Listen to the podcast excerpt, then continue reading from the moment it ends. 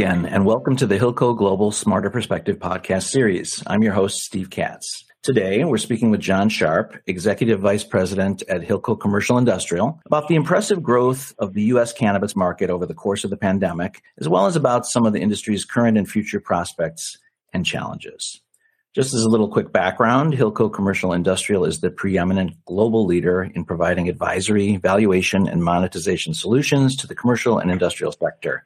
HCI can provide clients with asset acquisition, disposition, and advisory solutions as well as the capital needed to derive maximum profits from their assets. With that said, welcome to the podcast, John. Thanks, Steve. Pleasure to be here. Well, it's great to have you on with us today.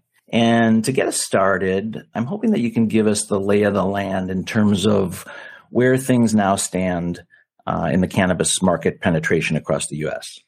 Certainly.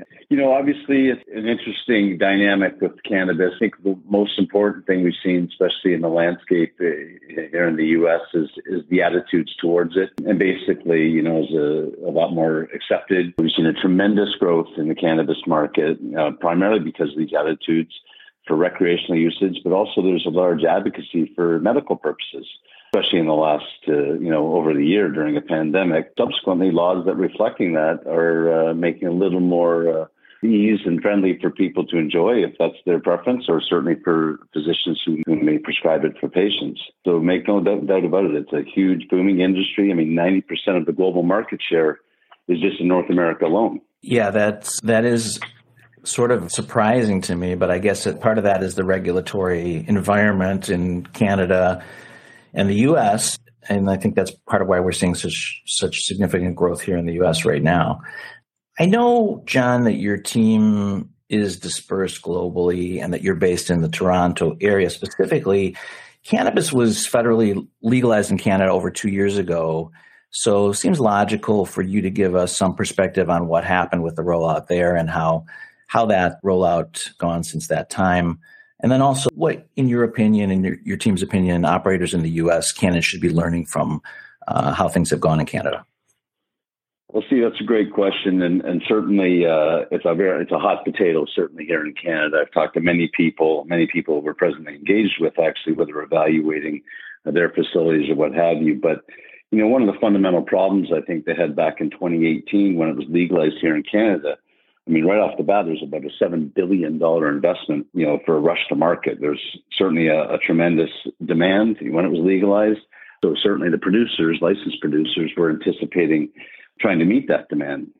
Well, in doing so, manufacture and processing, cultivation, etc., was not the issue. They had way more supply than than the demand was there because fundamentally, again, uh, Health Canada put a lot of uh, restrictions on dispensaries and and getting people up and running and I think some of the measures and the requirements to open uh, made it prohibitive to even meet the market demand. So it was tough to get out and get rolling.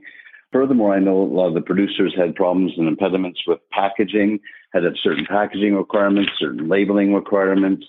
So all that led to a lot of confusion on the rollout back in, in 2018. So therefore, as you're aware, cannabis use and production is not legal in the United States federally however, it is in various states. Uh, I think it's 36 of them uh, at present, if I'm not mistaken. And as mentioned earlier, these attitudes and laws reflecting them change. I think the government needs to work cohesively with cultivators and processors and all the packagers and even retailers just to define and enforce the, the playing field and to ensure and to mitigate any problems that we've seen here in Canada. I think that can be done. I think they'll probably learn from the from the Canadian. It was a much smaller market sample here in Canada than it would be in the U.S. But I think that would be a key uh, lesson to be learned as they as they roll things out. Uh, as it as, as it grows in the states, quite frankly, there's more and more states coming online. So, John, you mentioned before the podcast how quickly things are moving from a technology standpoint in the industry. Can you talk a little bit about that and what it means for those who've already invested and those who will be investing soon? Yeah, absolutely, Steve. Um, you know, we're seeing a lot of uh, changes within the industry with technology, as you do in a lot of industries, right? It's like a, a better mousetrap, if you will. But it's also driven by preference, uh, not unlike a brewmaster or a vintner, where they have their own preferred means to extract. In this case, as far as technology goes with extraction, you have um, CO2 or ethanol. We're even seeing now uh, the introduction of hydro extraction. So things are changing constantly, and people are taking advantage of the new technology. But I think from an evaluation uh, standpoint, where what we see here at Hilco, that even like two, three years ago, when there was a rush to to to get to market here in Canada, certainly there's a lot of manufacturers obviously buying new equipment, and at the time, such a demand that I think the OEMs to meet that demand were were charging what I think has been referred to in a jokingly manner as a green tax, and fundamentally you would pay an exorbitant fee for, a, say, an ethanol extraction unit, and then plus your installation costs, et cetera, et cetera. Now, if you look for the same unit or similar unit, it's a fraction of the cost. So it's done two things. There's still it's still good quality equipment. And I think for people getting into the marketplace now, they have a real opportunity to buy used equipment at a fraction of the cost. But if you prefer the new and even the newer technology, it's also come down in price. So it's very important for the consumer, or in this case, the manufacturer, to understand their options when it comes to. There's a lot of people that do a lot of due diligence on on cultivation and processing and packaging, and as we've mentioned earlier, uh, regulations that go with that. But certainly, from uh, what we're seeing, I think as the U.S. opens up, uh, U.S. buyers are looking to Canadian surplus to pick up that equipment. I think an important footnote for the reader and listener of this podcast is it's still not legal in the United States federally, which means you cannot buy a used ethanol extraction or anything that's cannabis centric. You cannot buy it and ship it legally to the United States. So what we're seeing here with the Canadian surplus is it's staying within Canada or it's going, say, to South America or overseas. So I think it's an important element, certainly with valuation, as you look at surplus equipment on the marketplace in the cannabis industry. Yeah, that really limits the the scope of what you're able to acquire if you're if you're trying to get into the business here. Uh, and obviously, from a pricing perspective, that's that's impacted as well. So, it, very interesting. Yeah, I think most people probably think about the fact that uh, it's not federally legalized, but they don't think about how that impacts the, the equipment costs. So, absolutely. So, as you're talking about this and the decreasing value of the industry equipment, I'm I'm also wondering about the real estate investment necessary for these types of businesses, both dispensaries and cultivators, and the the cost that they have to incur in terms of getting into uh, that real estate. Has that generally been a, a smart bet or not for them? Well, it's a great question. I'm speaking with my colleagues within the Hill Real Estate Division uh, absolutely. I mean, if from a retail perspective, if you're leasing a dispensary in, in in Manhattan versus in Des Moines, Iowa, obviously those costs are going to be a lot more just by virtue of, of the rent there. I think from a retailer's perspective, for those people, I think from a the cultivation and the manufacturing perspective, also location to the market, like any business, your manufacturing costs, your logistics, depending where you are.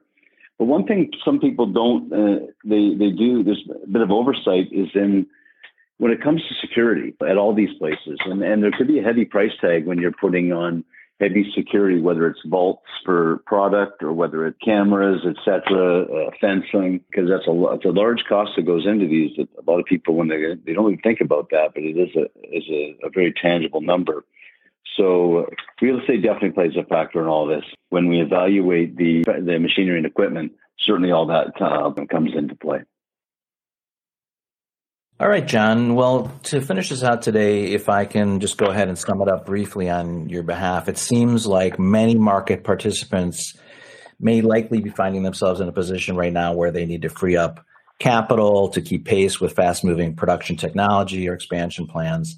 And as a result, it's going to be critical for them to one gain a thorough understanding of equipment liquidation values in the present environment and two know how sale leaseback or other deal structures can also help them unlock value from their own real estate in the shortest possible time frame so with all of this in mind i encourage those of you who are listening in today to reach out to john who can serve as the point person for these integrated services tailored to the cannabis industry at Hilco and for the retail environment overall. So John's email is jsharpe at hilcoglobal.com. That's J as in John, S H A R P E at hilcoglobal.com. John, thanks so much for all your insights today.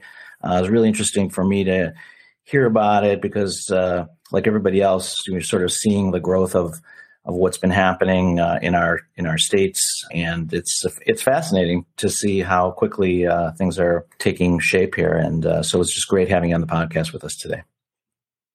Absolutely, it sure is, Steve. And I thank you. It was a pleasure. And listeners, we hope that today's Hilco Global Smarter Perspective podcast provided you with at least one key takeaway that you can put to good use in your business or share with a colleague or client to help make them that much more successful moving forward.